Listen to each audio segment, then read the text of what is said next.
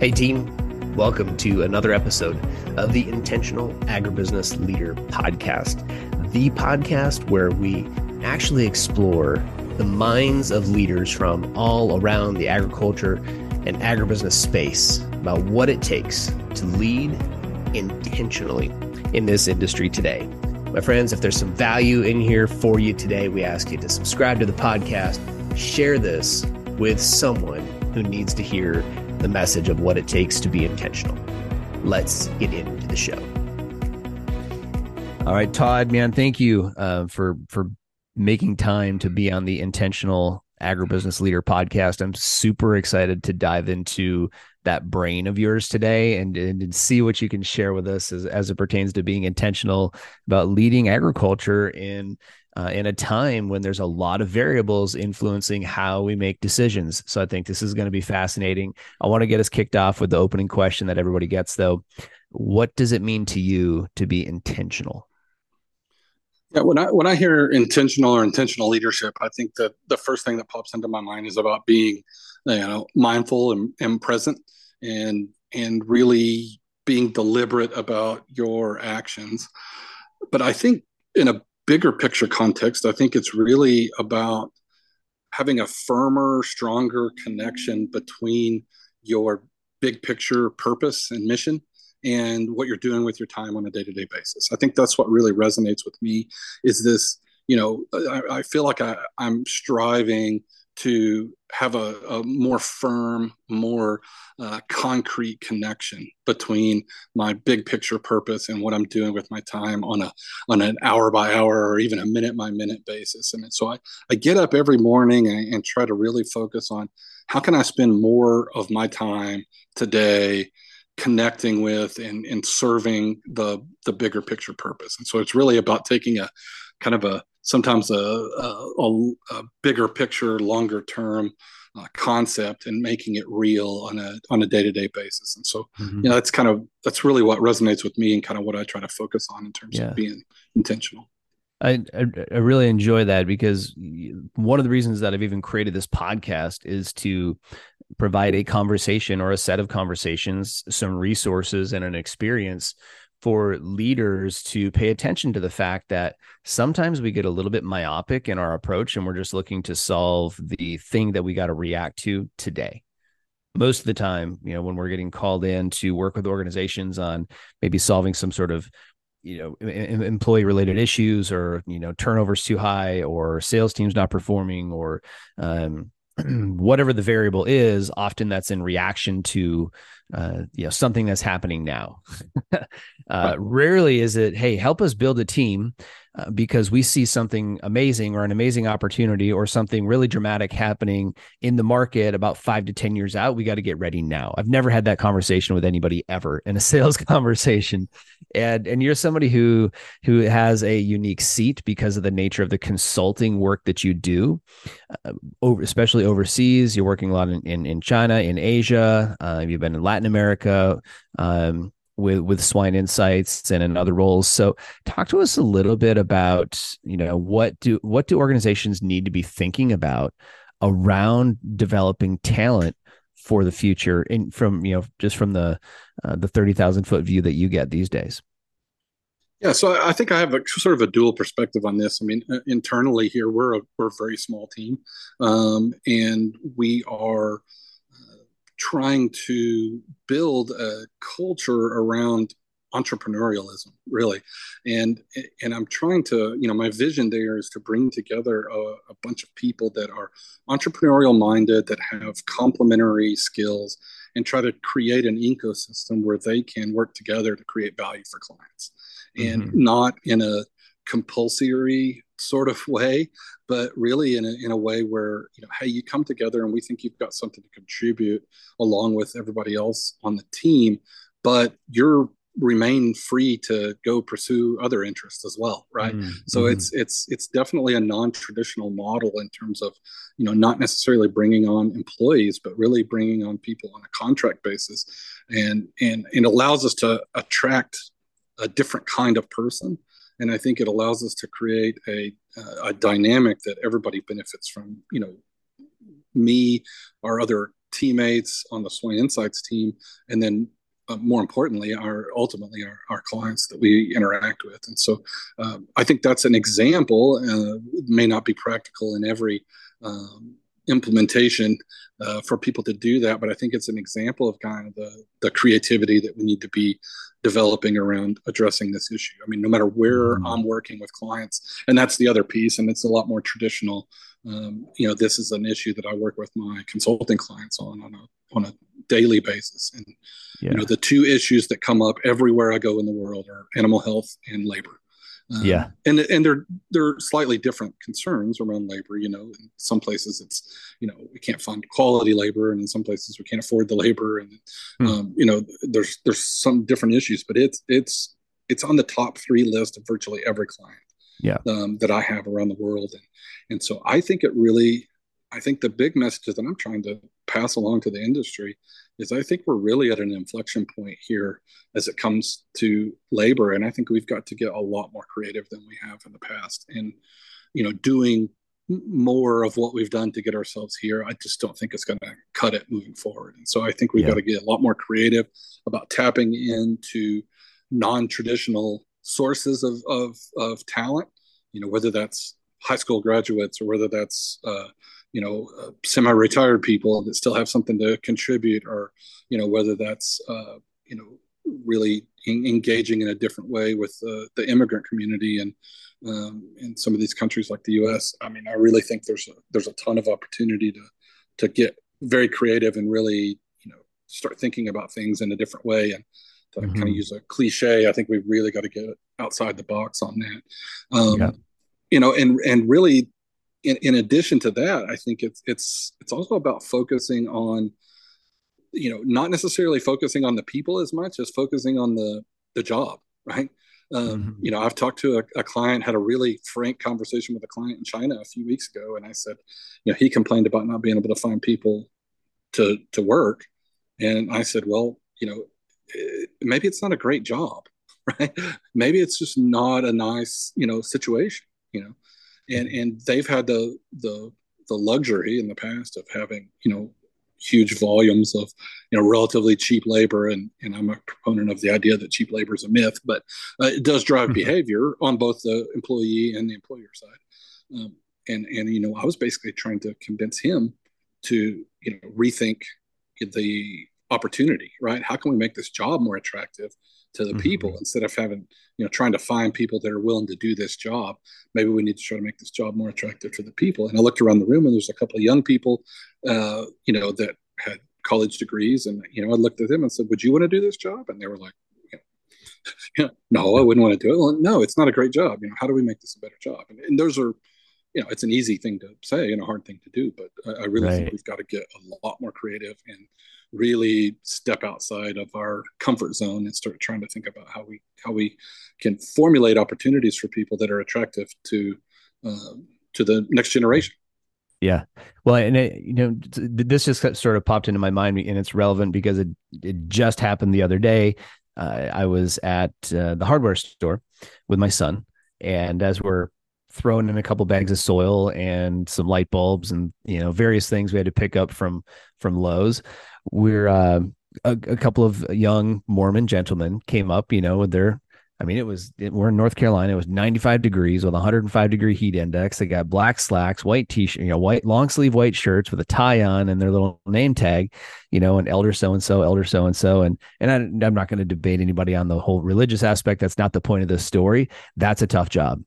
Mm-hmm right? That's a tough job. And like the so the you know in that church in the first you know two years when you're 18 and 19 or 19 and 20 whatever the the time frame is for for members of that that church first two years out of high school they go and serve the lord right? You know serve their church to spread the you know to spread the word you know and, and try to expand their their church. And so it's fascinating to me right? Like that a lot of people don't want to have that conversation. A lot of people will not be as understanding as i am because i have a lot of friends who are mormon so i've had the conversation with them and and i'm not but i, I respect the heck out of what these people have to go and do right? Yeah. that's a tough job. You know in, an interesting idea and this is kind of i'm just playing off of what you're saying is you know hey maybe there's a mission right for young mm-hmm. people to get involved in the food industry. Right? Yeah. in the in the animal production industry like this is a place where we need people similar to like if you grew up in in Israel, right? And you and you're everybody gets to go do two year a two year stint in the military, you know, and they look how loyal, you know, these people are. Look at some of the problems that that eliminates. I actually was at an event. Uh, we ran an event a couple weeks ago, and I said if if every young person in America, especially every young man, every 13 year old in America had to go hunting and shoot a deer and see what it looks like right? The school shooting stuff, all this, all these other like atrocities that we see, that's going to go away. Hmm. Right. If we get young people engaged in something early. And so I'm, I'm riffing just a little bit. This is not by no means my campaign platform, but I'm just looking as you're talking about thinking outside the box, like, hey, how could we redefine the opportunity? Right? Hey, this is yeah, for two years you get to go do something, or maybe for six months you get to go do something, and you can rotate rotate people in through. But that would be better than some of the.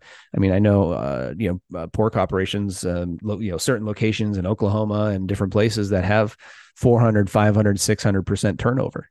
It's just a revolving door, right, of people coming through. So, anyway, I are you seeing the same thing no matter where you go? Is it is it a, a, labor challenge? I mean, they're not getting a better deal in China because there's cheaper labor, or other parts of Southeast Asia or Mexico. Or, I mean, you're not you're seeing the same things. Yeah, I'm seeing really similar trends, and I think you know they're in different different phases of it but it, it's a it's a challenge you know everywhere we go. And that you know that whole idea of you know having a you know unlimited supply of you know willing labor um, is just really not true almost anywhere. I mean probably the only place that it might still somewhat be true is in africa. And we've we've done a few new projects in africa. I'm super interested in africa. And been trying mm-hmm. to get engaged there for a while. It's just a it's a complicated place. And um, i think we finally found um, a couple of opportunities to do that. So I made a couple of trips over there, and and there it's not so much about labor availability; it's about finding you know quality people that have the the the, the training and the mindset that you need you know in order to be successful so um, yeah. it's definitely different in different places but um, there's a lot i mean it's a lot more similar in china right now to the us than what most people realize um, you know their their labor costs have gone up dramatically and productivity hasn't really gone up with it. And so, you know, it's they're trying to make China's always a challenge because things always happen 10 times faster there. And so they've got like 25 years worth of consolidation that's happened in like four years, right? And mm. so, uh, you know, trying to keep up with that. And like I told a, a client in, in China a couple of weeks ago, I said, look, industries can change really fast, but people change much slower, right? And so all yeah. the people related stuff is a whole lot bigger challenge because everything else is moving at a pace that just you know people change uh, can't really keep up with. Yeah. Wow. Well, so we we definitely see you know that's a that's both both a near term and probably long term issue facing pork production and other livestock um, aspects of the industry. I'm curious, uh, just as I think about all the other aspects of the industry that uh, you know ultimately a lot of the you know corn and soybeans go through the livestock production, uh, or or are you know uh, raised to serve livestock production. Uh, and there's a lot of companies that serve those industries, and we're all tied together, right? There's no way that you know it's it's it's all it all leans in on each other ultimately.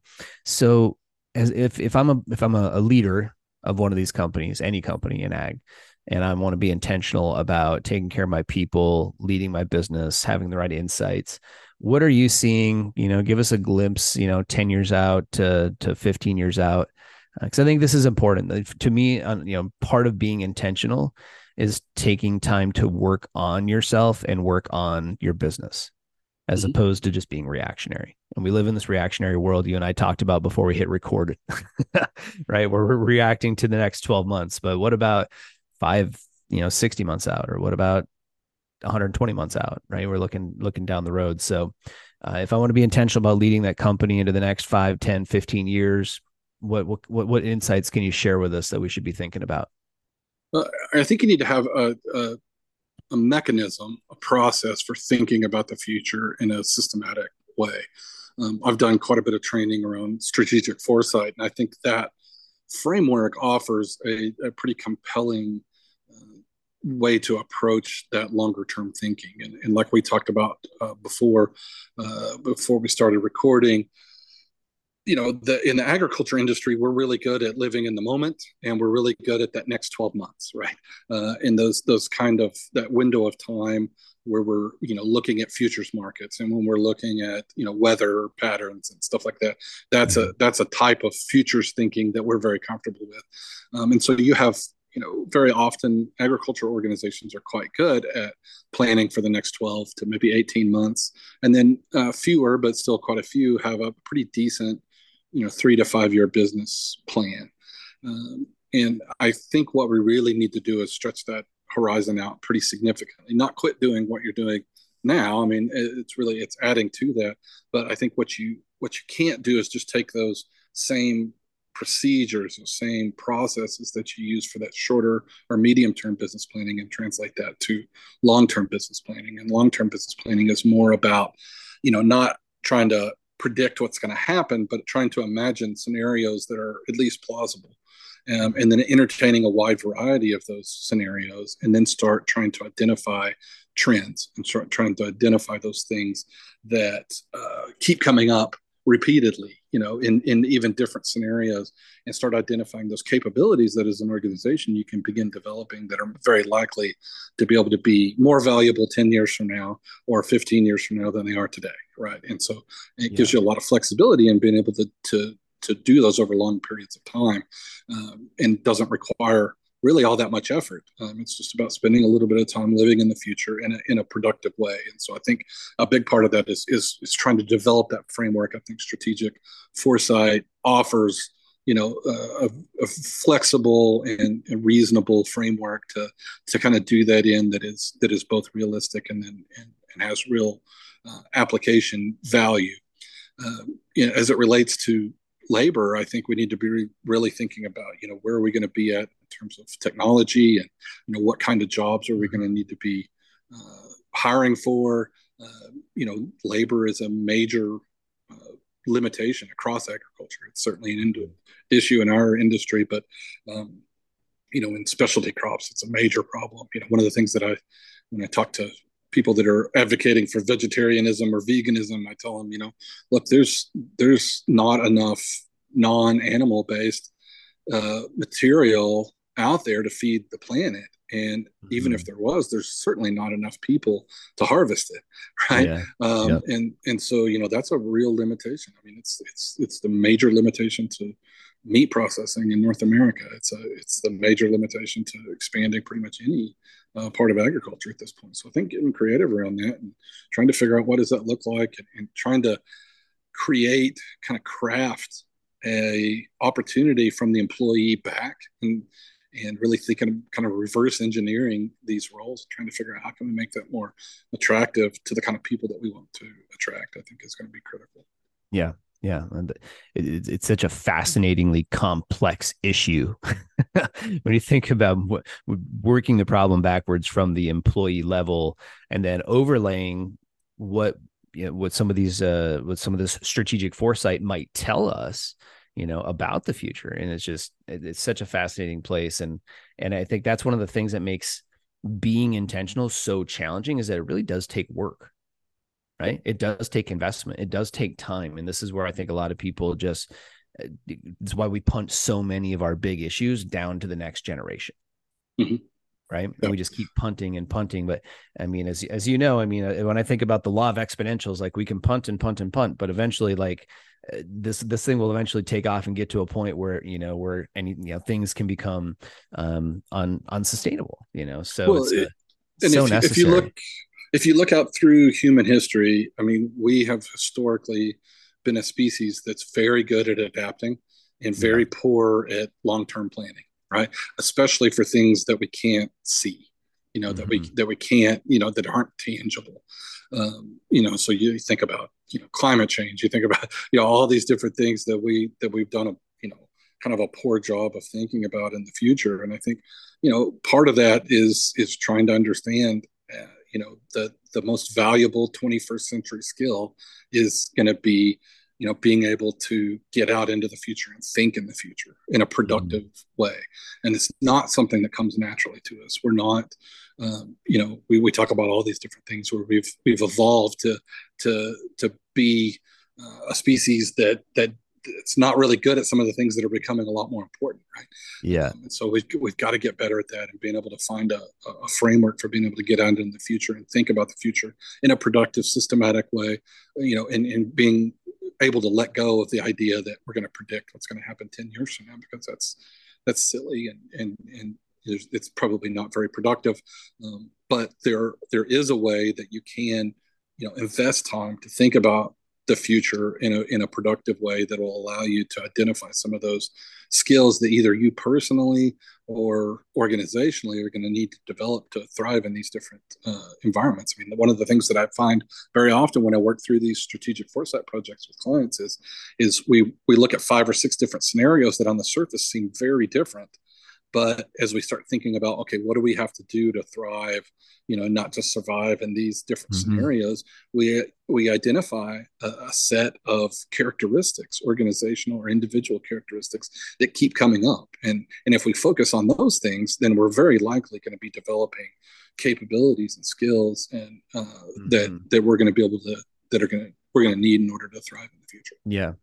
So let, let's let's just riff on this for a minute. So if we were to kind of take the the the current paradigm, if you will, around population. So we need to keep producing more because we're pushing up on 9 billion. We got a couple billion to go before we fill this place up. I think that's that's a common belief. I mean, that's that's what I was taught as a kid and coming up and, and you know going through University of Minnesota and going through my FFA career like hey we got to be ready to feed 11 billion people like potentially within our lifetime or by the end of the century. Okay. Mm-hmm. uh, so so the, the, let's overlay that with the advent of I don't know let's say machine learning. I know that's a, that I would imagine like the advent of machine learning and AI now integrating into this space so we can we can sprinkle that as a variable right into you know in, in, in into that um you know we've got obviously labor um which we've talked about which is going to be a big issue uh and then let's say demand uh, overall, you know, likely I would assume increasing if population is going up. So if we were just to kind of like throw all that on the whiteboard and say, hey, let's let's riff on this. Let's let's do some strategic foresight on this. Like, can you can you walk me through like how would we intentionally do that? Because there's just so much like crap. When we look at putting that up there it's like well how do we how do we see through that? How do i make decisions? This I mean, the, the the there could be so much confusion but how would we start to leverage some of that stuff to start to use it? Yeah so i, I think a lot of it is is about uh, you know creating a, a beginning to create a scenario that is you know coherent right? Mm-hmm. So it, it, it allows you to stretch your imagination a little bit. It doesn't have to be likely. You don't have to be personally attached to it. You're not making a prediction. You're just yeah. saying, okay, here's if, a thing if, that could happen. Yeah, if, if we're in talking about is it is it fifty percent?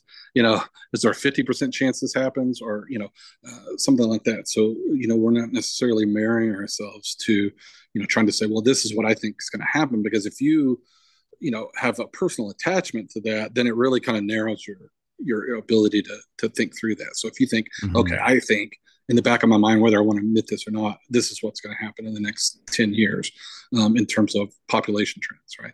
Um, it, it, becomes a whole lot harder to to keep your mind open to these different scenarios. So if you're able to say okay we're just trying to create a, a, a coherent plausible strategy um, or a plausible projection of what you know a scenario might look like. So we might say, okay, in in ten years, that's probably a little bit long for major population trends, but certainly in ten years, we're going to be seeing certain regions of the country um, or certain regions of the world declining in population. We're already seeing that um, mm-hmm. in Europe and Southeast Asia. I mean, in East Asia, um, and you're going to see in the next 10 years another group of countries kind of tip over that edge, mm-hmm. right? And so the international market and overall global demand is going to look a lot different, right? Mm-hmm. So we can start thinking about what that means. And so that means probably a shift in uh, demand from East Asia and Europe to the Middle East and Africa. You know, mm-hmm. so you know, well, what does that mean? You know, what is that? You know, we don't have any, you know, infrastructure as an industry in in in these certain areas for the pork industry. Obviously, you know, if Northern Africa and the Middle East is one of the few remaining areas that still have you know very positive demographics what does that mean for the fact that a majority of those people in that in northern africa and the middle east are muslim um, and don't consume our product? So what does that mean you know for demand?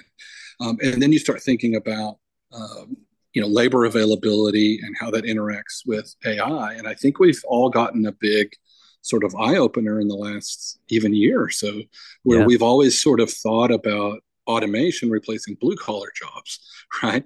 Um, and we've really not seen that happen at I think the pace that a lot of people expected.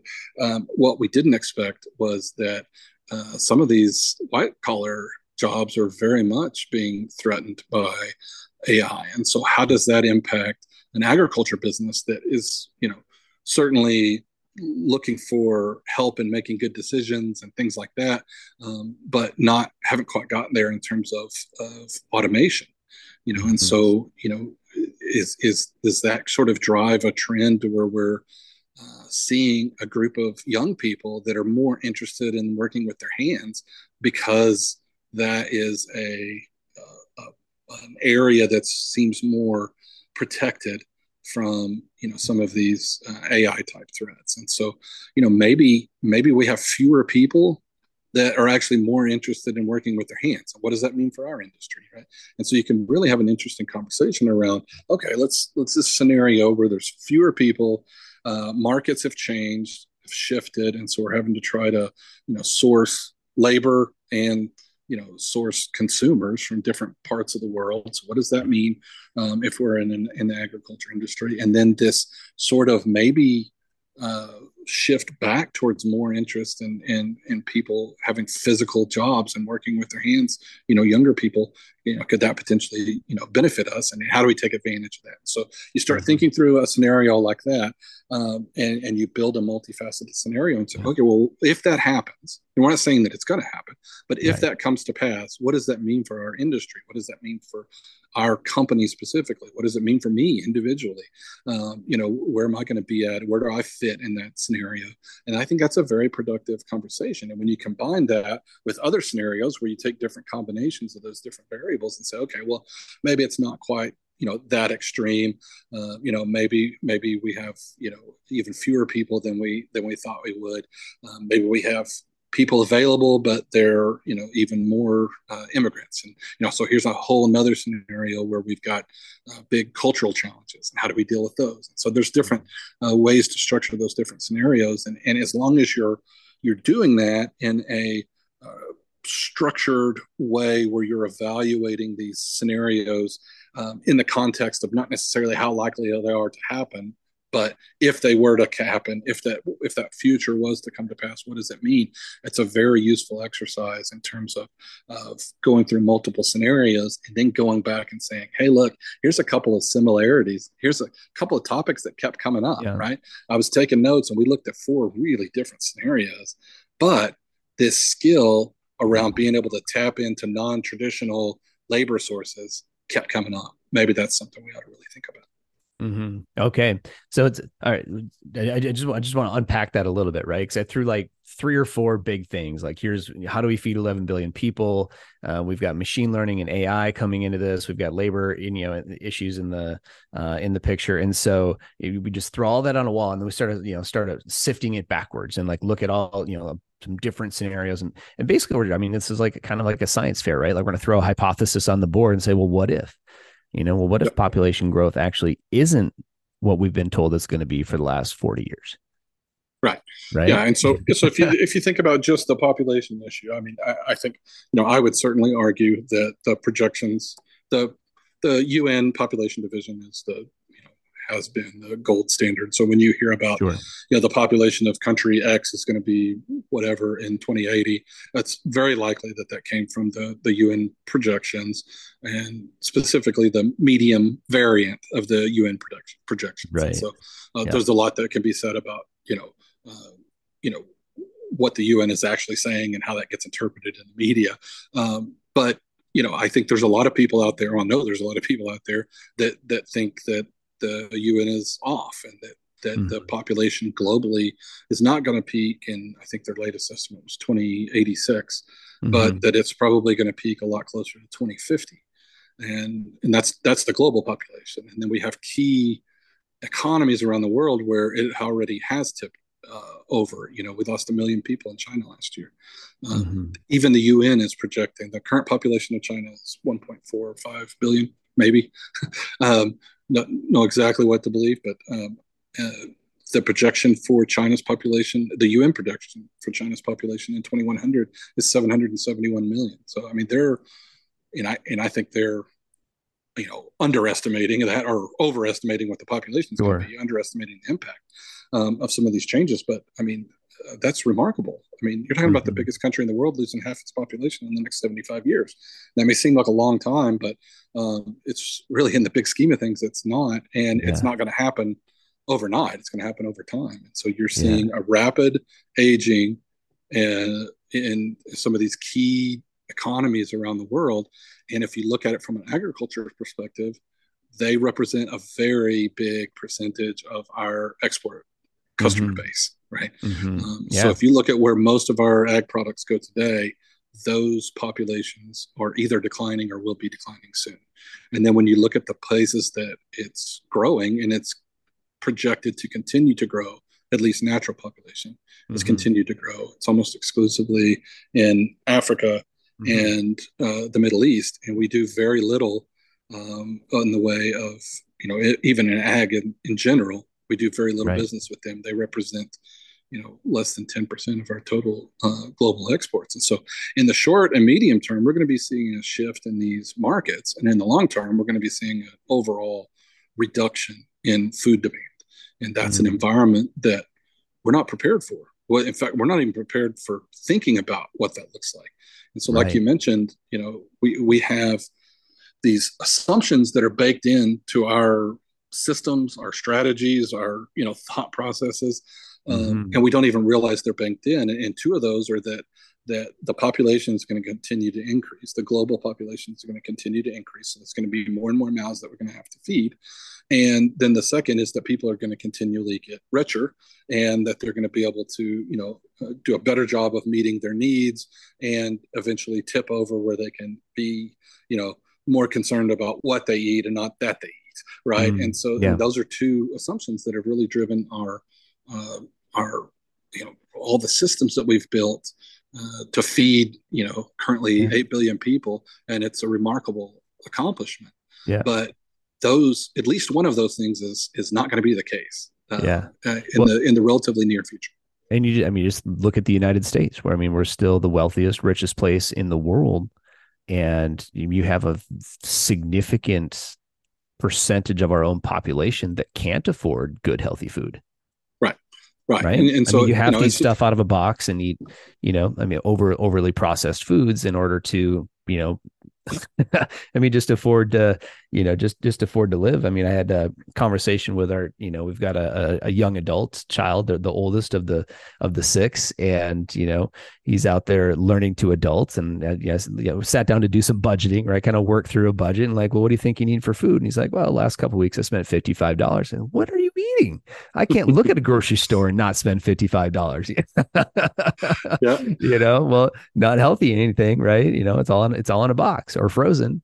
Yep. And so, you know, it doesn't necessarily, to me, it doesn't, that, that little, that little thing right there, that assumption that we've been making for a long time doesn't necessitate that people will eat better. Right. Right. Right. So, well, and then, and then, you know, and then we, you can bring in, you know, food wastage. I mean, I was asked, I was speaking and I asked, someone asked me, are, are you not worried about uh, having to feed 11 billion people? And I said, I'm really not.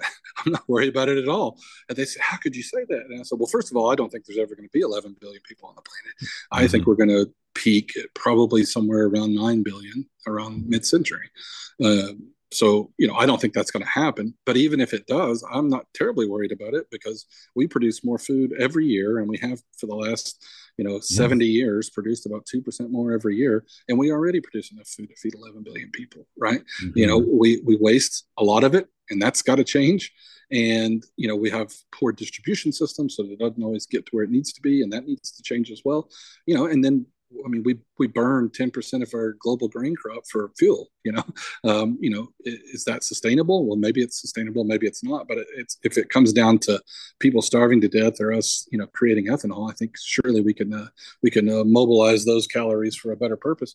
So, mm-hmm. you know, I mean, I, am not concerned about that at all. I, I'm I'm more concerned about the fact that we're going to have, you know, more than enough food, and we don't have a way to think about what our food production systems need to look like in that environment. You know, how do we, you know, it's always based on an assumption of scarcity.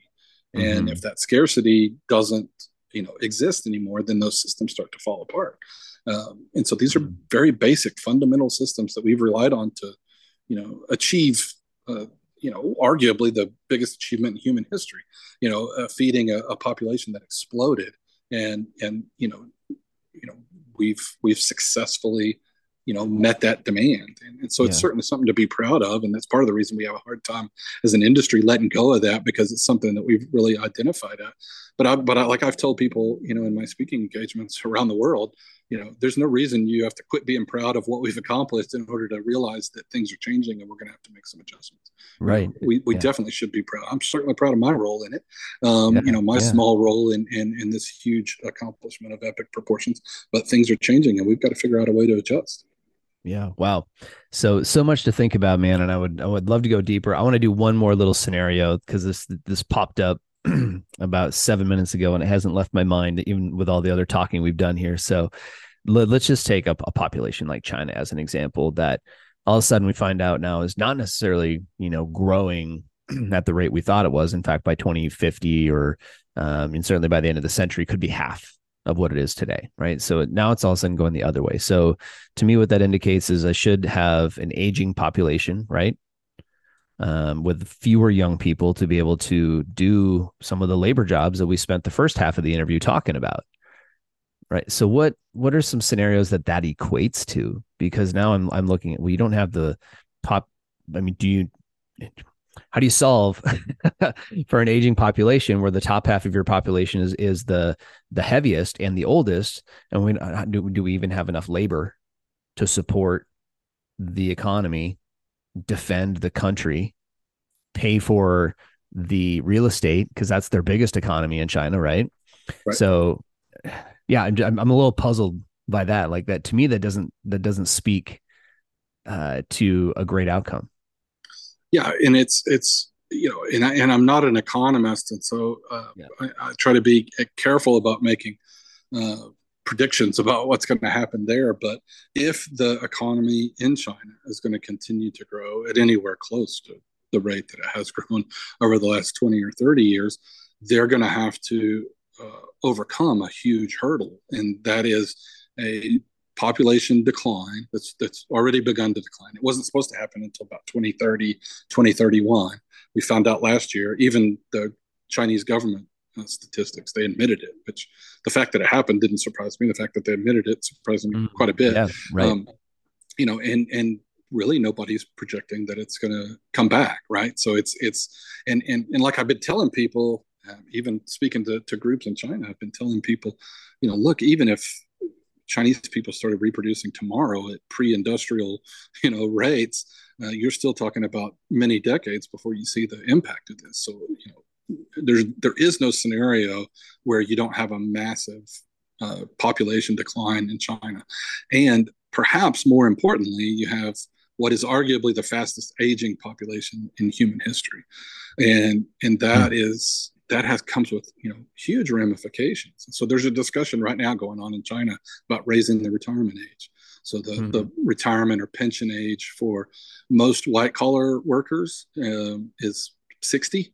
Um, mm-hmm. For some blue collar female workers, it can be as low as 50. And so wow. you have people living, you know, on average into their 80s. And, you know, so you're talking about wow, you got a 50 year old woman that's, you know, going to live on a pension for 30 years. Maybe we could tap into that, you know, resource, right? Maybe we could get them to work longer. Um, that's generally not popular when it happens. Uh, probably it's going to have to happen, but it's generally not popular. And it creates an even more complicating situation in Asian cultures because those are the people that are taking care of the kids now. So it's traditional for grandparents to play a mm-hmm. primary role in caring for their grandchildren. And so if they don't have that resource available, so if mom and our grandma and grandpa are still working and they're not able to play a role in taking care of the kids, then that drives the, you know, the fertility rate down even further and exacerbates the problem. So one yeah. of the challenges that we have with some of this population stuff is it's very hard to come up with a solution that doesn't also create as many problems as it solves. I mean, it's a it's a hmm. really complicated situation, and I, I certainly don't have the answer. But I mean, there's not an economic system in the world that is designed to thrive in that sort of environment where the number of workers and you know what they they call productive people, you know, from an economic yeah, right. perspective, um, the percentage of productive people um, is is you know at at all time lows, and we just don't have a model for what that looks like. And so we're we're flying in the dark. And you know, I mean, you can look at Japan. Um, mm-hmm. You know, right now, my my friend uh, Darrell Bricker shared a while back with um, with his uh, uh, subscribers. I think he shared that uh, uh, there's more uh, adult diapers sold in Japan than there is baby diapers today. Wow. Um, and so that's you know that tells you a lot about what's going on. But you know, Japan went through that transition after they got rich, and they also went to that tra- through that transition in a time when most of the rest of the world was still actively growing and things were you know mm-hmm. you know mm-hmm. going pretty swimmingly and they had pretty good connections uh, to the to the rest of the world and so you know some of the strategies that the japanese have implemented are not going to be available for the chinese and, and some of these other countries that are going through this transition so um, it's it's it's definitely going to be a huge paradigm shift. And it's very concerning to me that there's not i mean you're starting to see some momentum. Some of us have been out here talking about this issue um, you know for several years now. It's starting to gain some momentum. I'm certainly happy to see yeah. that. But but we desperately need to begin a dialogue as an industry um, mm-hmm. and and it's not just agriculture. I think agriculture is a great example of of an industry that's going to be impacted here in a very unique way, but it's going to touch every corner of of the economy. And mm-hmm. you know, like I said, we don't have a, a system. I mean, you know, uh, China's economic system very different than ours, obviously, but it still relies on the same basic premise that the older workers or older retirees are going to be supported by younger workers. And when there's fewer and fewer younger workers and more and more older retirees, um, that becomes an unsustainable system very quickly. Yeah. Well, it, it's such a fascinating time, and, I'm, and thank you for for diving into that last one for me to just you know really give people a, a snapshot of hey, here's something that could could be happening right? Even it's plausible even if it's not a per, you know even if not perfect from a this is exactly how it plays out. It's not a prediction it's not a prophecy uh, but it is a, a, plausible scenario that we might be ending up in. And and so from an intentional leadership perspective right i'm at the age now where you know we're, we're starting to transition from kids to like hey maybe in five ten years we might have grandkids and and you start to see your lineage really start to expand almost exponentially right? So what am i leaving behind for that next generation. To me, that's what an intentional leader ought to be thinking about. Like, you know, as leaders in this space, and especially in agriculture, the most important industry that there is, like, it's when everything else, if the lights go off and everything else goes away, like, you still got to eat. And so, like, this is a space that we need, and we need to be thinking about, like, well, what are we leaving behind for future generations? And I'm not talking about just leaving the farm behind. That affects way less than 1% of Americans, right? So, um, what what are we leaving behind in terms of you know food and food production and what's what's the legacy right of this space look like? And it's a fascinating conversation and maybe sometime we'll have to jump on and, and when we when we learn more or have other ways to look other lenses to look at this through jump on and and uh, and talk some more about it. But this has been fascinating to me I did not follow my normal script that I do with all the other interviewees because I'm like, I, I get Todd's brain here for a minute. I want to give people a different experience and just like give them the, uh, like, hey, you, you got to have a mechanism in your life, in your world, within your leadership team, in your, um, in your arsenal to, to use some strategic foresight and start thinking outward. And we can do this in, on, on, on, on macro macro stuff geopolitical stuff like this and you can also take that all the way down to your personal life right what's your mechanism 30 minutes over coffee and the bible in the morning to have some strategic foresight for my day You know, it's the same thing. Yep. yep. So. Well, and, and I think the the intentional kind of framework applying to that i think is really important because um, you know i mean i have a tendency to to spend too much time in that world right? And not enough time in in the present right? That's my that's my natural inclination. And so um, you know that's that's not productive either right? You, you, you have yeah. to you have to live your life and um, you have to you know so i have to be more uh, intentional about making sure that I'm, you know, living in the moment and meeting my current responsibilities, and don't spend too much time uh, with my head in the clouds trying to think about what's going to happen in the future. But um, certainly, I think that's uh, uh the opposite is a much uh, bigger issue for a lot of people, especially in our industry, but I think in mm-hmm. general is, you know, and, and I understand some of the hesitancy. I mean, the idea that you're going to, you know, if you take that short-term business planning mentality and say, okay, well, we're trying to project with some reasonable accuracy what our revenue is going to be over the next 12 months and what our cost of production is going to be over the next 12 months. Well, that's not entirely unreasonable, right?